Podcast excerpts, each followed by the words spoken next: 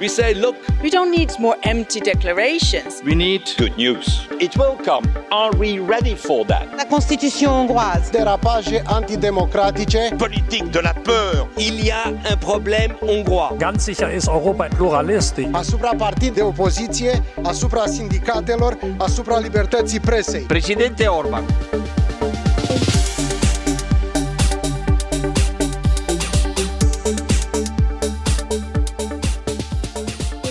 και κύριοι, γεια σας και καλώς ήρθατε σε ένα ακόμη επεισόδιο από τα podcast τη εφημερίδας Χρόνος. Βρισκόμαστε στις Βρυξέλλες, στην πρωτεύουσα της Ευρώπης. Πριν λίγες μέρες, θα σας πω πως η νέα έκθεση του Reuters Institute θεωρεί ότι μόλις το 7 με 8% των μέσων μαζικής ενημέρωσης της χώρας μας είναι ανεξάρτητα από πολιτικές και επιχειρηματικές επιρροές. Πράγμα που μας κατατάσσει στην τελευταία θέση και στις δύο κατηγορίες μεταξύ 46 χωρών που γίνεται η, η έρευνα. Αυτό που έχει ενδιαφέρον είναι πως το κοινό, σύμφωνα με τη συγκεκριμένη έρευνα, δείχνει πλέον μεγαλύτερη εμπιστοσύνη στα τοπικά μέσα και ε, στον ε, τοπικό τύπο.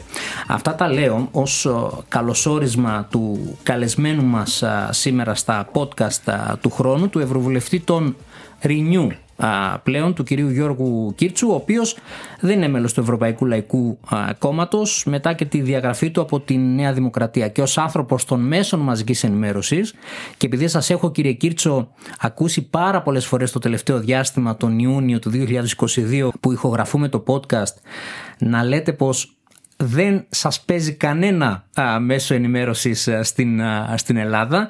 Ανέφερα τα συγκεκριμένα στοιχεία για να δούμε αν συμπίπτουν ή όχι με αυτά που θα πούμε εδώ. Τι λέτε εσείς, καλησπέρα. Γεια σας καταρχήν. Ε, κα- συγχαρητήρια στο χρόνο που αντέχει στη δοκιμασία του χρόνου.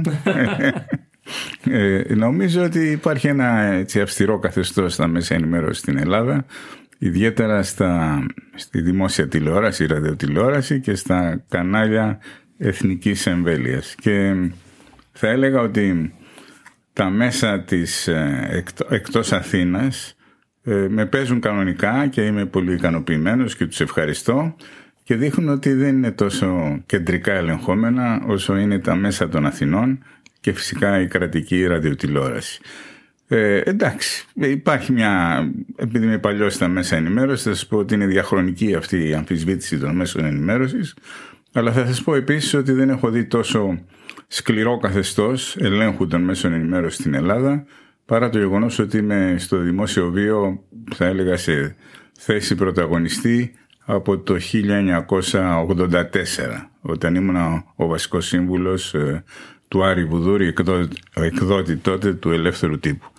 Ε, δηλαδή, ακόμα και επί Πασόκ που είχα προστριβές, ε, με, με βγάζανε στη κρατική τηλεόραση, ακόμα επί Καραμαλή που είχα αρπαχτεί, ξέρω και εγώ, με τον Άρη Σπηλιοτόπουλο, τον Ρουσόπουλο, δεν υπήρχε κανένα πρόβλημα στην κρατική διαφήμιση, ούτε στην εμφάνισή μου στην κρατική τηλεόραση. Ακόμα επί ΣΥΡΙΖΑ που τους είχα καταγγείλει σχεδόν για τα πάντα, δεν είχαν κανένα πρόβλημα οι άνθρωποι. Ε, πριν 18 μήνες, 19 ξέρω και εγώ έκανα, άρχισα, να- έκανα μια υποτυπώδη κριτική σαν Ευρωβουλευτής τότε της Νέας Δημοκρατίας για την κατάσταση των συ- συγκοινωνιών στην Αθήνα ότι είναι χάλια δηλαδή και ότι σε, περίπτωση, σε, πε- σε περίοδο COVID-19 μπορεί να είναι παράγοντας επιδείνωσης της πανδημίας και αμέσως πήρα ένα οργισμένο τηλεφώνημα από το μαξί μου, κάποιος πάτησε το κουμπί και με εξαφάνισαν από τα κεντρικά μέσα. Ε, αυτή, αυτός είναι ο φιλελευθερισμός Μητσοτάκη ε, αλλά εντάξει ο παλιός είναι αλλιώς. έχω γίνει πρωταθλητής ε, στα μη αθηναϊκά μέσα έχω γίνει πρωταθλητής στο Twitter ε, παρά το, Η παρά το αλήθεια είναι- γεγονός ότι είναι Έτσι, με το ε, Twitter τα πάτε καλά. Πάτα πάω καλά παρά τις αιματίε συζύγου μου, γιατί κάνω 14 έως 20 tweets την ημέρα. Μου λέει σταμάτα να ασχολείσαι. Λέω σπάω τον αποκλεισμό τώρα, να μην με ενοχλήσει. Ε, 20 μέρες πριν διαγραφείτε κάναμε το podcast α, στο Στρασβούργο μαζί και τότε ήσασταν κεραυνός κατά της κυβέρνησης, κατά της απόφασης ναι. Μητσοτάκη για την απολιγνητοποίηση. Από τότε ως σήμερα έτσι α, έχουν αλλάξει θέσεις σας στο αν έγινε τελικά βία ή εξακολουθεί να γίνει βία ή αν θα καταλήξει να γίνει γιατί βλέπουμε και αλλαγές λόγω και του πολέμου στην Ουκρανία. Ε, νομίζω ότι έχω δικαιωθεί σε όλες μου τις βασικές θέσεις έναντι του Μητσοτάκη. Αλλά ο Μητσοτάκης είναι ένας άνθρωπος που έχει φτιάξει ένα κύκλωμα εξουσίας, δεν ανέχεται τίποτα, δεν ανέχεται το διάλογο, δεν ανέχεται την αμφισβήτηση, ακόμα και αν είναι μέσα σε πλαίσια. Επομένως, εντάξει, το ότι δικαιώθηκα δεν έχει καμία πολιτική σημασία. Είμαι πλέον εκτός ε, Νέας Δημοκρατίας και τραβάω το δικό μου αυτόνομο δρόμο με τη βοήθεια του Renew Europe. Ε, θα σας πω ότι η απολιγνητοποίηση δεν έπρεπε να γίνει βιαστικά και βία. Ε, είχαμε όλα τα χρονικά περιθώρια, 2048 για την Πολωνία, 2038 για την Γερμανία. Ποτέ δεν κατάλαβα γιατί εμείς έπρεπε να σπάσουμε το ρεκόρ ταχύτητας το 2023, αν θυμάμαι καλά, που ήταν ο αρχικός στόχος Μητσοτάκη. Στη συνέχεια, βέβαια, είδα τη μεγάλη του εξάρτηση από το λόμπι του φυσικού αερίου, δηλαδή από τον Μητυλινέο, από τον ε, Περιστέρη, από, το, από τα φαντ της ΔΕΗ που επενδύουν στο φυσικό αέριο, αλλά το φυσικό αέριο εμάς δεν μας πηγαίνει γιατί είναι εισαγόμενο, γιατί τώρα έχουν αρχίσει οι εκβιασμοί από τη Ρωσία και γιατί το υγροποιημένο ε, φυσικό αέριο είναι ακριβότερο και από το ρωσικό και δεν είναι βέβαιο ότι θα το βρούμε κιόλας. Ε, επομένως είναι εγκληματικό να κρατάμε αποστάσεις από το λιγνίτη. Ε, το πληρώνουμε πολύ ακριβά. Πώς το πληρώνουμε, έχουμε πληθωρισμό τρεις μονάδες πάνω από τον ευρωπαϊκό, από το μέσον όρο της Ευρωζώνης.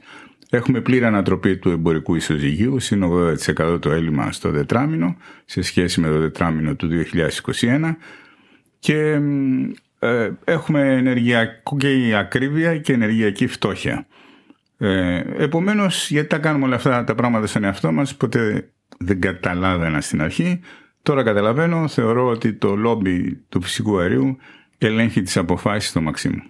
Είναι αναστρέψιμη κατάσταση; Ε, νομίζω ότι έχουμε μπει σε μια φάση ε, που ενεργειακής και οικονομικής αποσταθεροποίησης ε, εάν τρέξει η κυβέρνηση θα, τα, θα προλάβει, πάντα μπορείς να προλάβεις εάν συνεχίσει την ίδια πολιτική και συνεχίζει να χάνει σκόπιμα χρόνο για λογαριασμό του λόμπι τότε νομίζω κατά το φθινόπωρο θα βρεθούμε σε τραγικό αδιέξοδο. Γιατί το λέω αυτό, διότι σκληραίνει ο πόλεμος στην Ουκρανία, οι Ρώσοι επιτυγχάνουν τους στόχους τους, ε, έχουν καταπιεί ήδη το 20-25% των εδαφών της Ουκρανίας. Αυτό σημαίνει ότι θα υπάρξει αντιπαράθεση σε βάθος χρόνου, γιατί ούτε οι δυτικοί μπορεί να το δεχθούν.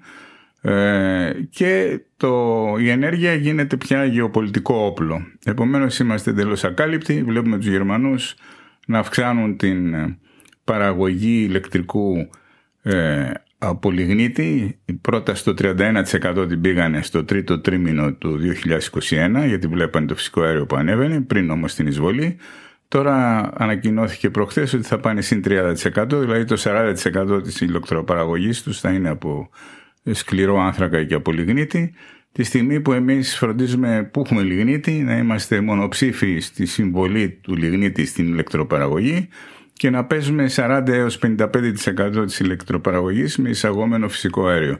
Δεν νομίζω ότι κανείς λογικός άνθρωπος μπορεί να δώσει εξήγηση οικονομική. Θα πρέπει να ψάξουμε άλλα πράγματα. Είπατε για φθινόπωρο και σας ρώτησα αν η κατάσταση είναι αναστρέψιμη.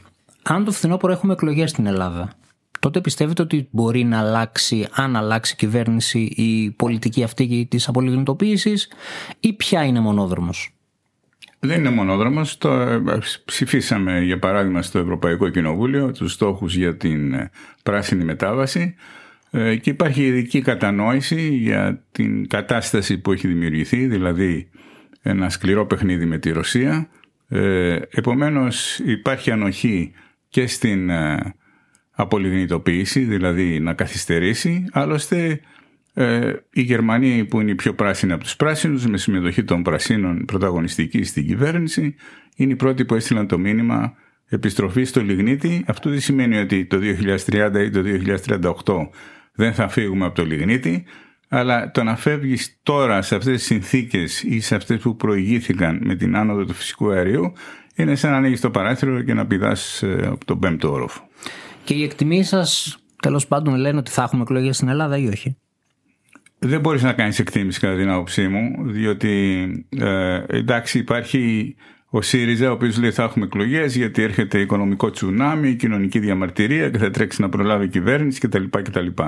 Αλλά εγώ έχω μια πιο σύνθετη πολιτική σκέψη. Αν για παράδειγμα ισχύει η θεωρία η δική μου ότι τα συμφέροντα ελέγχουν το μαξίμου, Δεν είναι βέβαιο ότι τα συμφέροντα θέλουν εκλογές το Σεπτέμβριο. Μπορεί να θέλουν στο τέλος της τετραετίας, γιατί πέφτουν οι υπογραφές, μοιράζονται τα κοινοτικά χρήματα, ε, το ΕΣΠΑ, οι απευθείας αναθέσεις, όλα αυτά.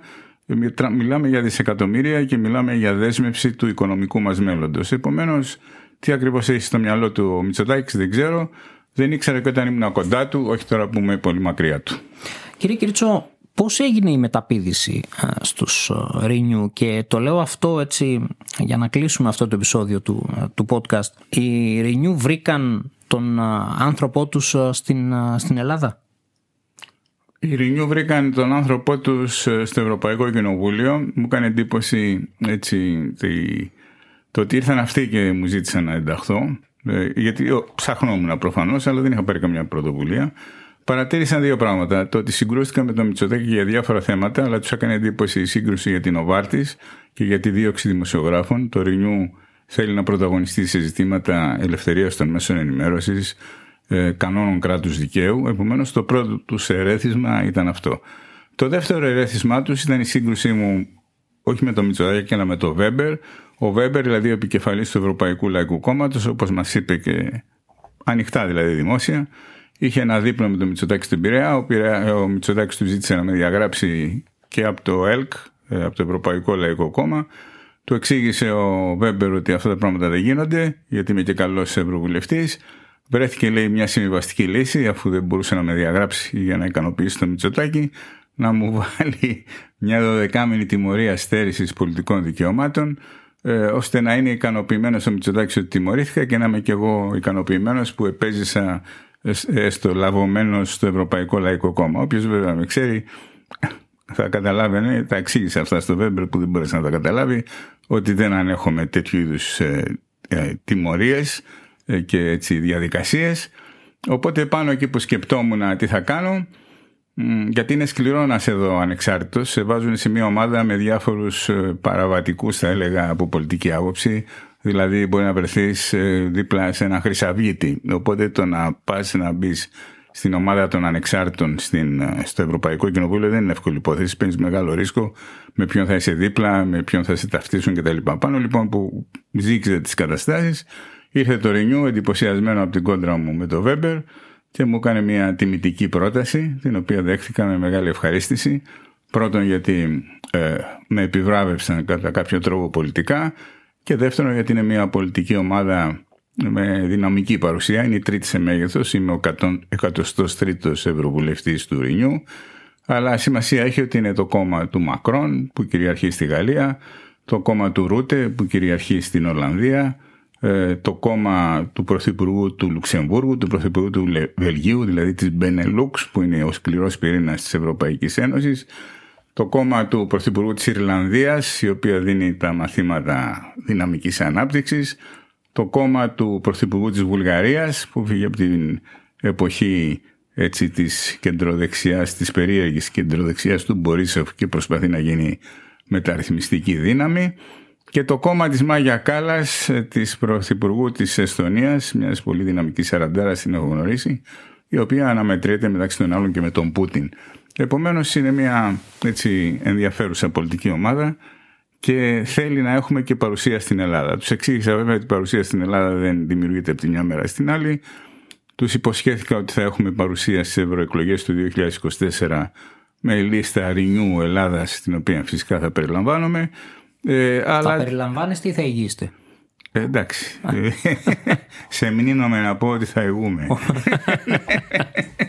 λοιπόν, ε, και, ε, και τους είπα ότι θα περιμένουμε τις βουλευτικές εκλογές, τις οποίες θεωρώ κομβικές, για να, αλλά τις θεωρώ και ξεκίνημα. Γιατί το λέω αυτό; Γιατί θεωρώ ότι το πιθανότερο αποτέλεσμα θα είναι μια επικράτηση της Νέας Δημοκρατίας με λίγο από Βελόπουλο, λίγο κάτι παράξενο θα δούμε τέλος πάντων για να υπάρξει αυτή η, ο έλεγχος της κοινοβουλευτικής πλειοψηφίας και φυσικά μετά, αφού φύγει το μαράζι των Νεοδημοκρατών ότι στηρίζουν το φοβερό Μητσοτάκι, μετά σε 6 μήνες, 12 μήνες, 18 μήνες θα αρχίσει η τραγική απομυθοποίηση.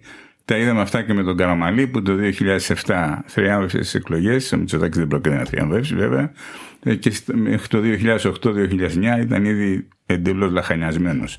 Τα ίδια και χειρότερα προβλέπω για το Μητσοτάκι, από χαμηλότερο σημείο εκκίνησης. Επομένως, το μέλλον από κάποια. Στο μέλλον θα δημιουργηθεί πολιτικός χώρος. Αυτή είναι η εκτίμησή μου και θα προσπαθήσω να τον καταλάβω με τον ΑΒ τρόπο. Ευχαριστούμε πολύ κύριε Κίρτσο. Εγώ ευχαριστώ για τη φιλοξενία. Για χαρά solve this crisis. Rigore. Budget, more investment, discipline, Commission proposals, Union fiscale, investissement. Richtige Richtung. insuficiente. Not enough. has achieved nothing. United Kingdom. Cameron. Cameron. David Cameron. Interessi finanziari della SIP. Thank you, colleagues. The debate is closed. Brings us to the next report.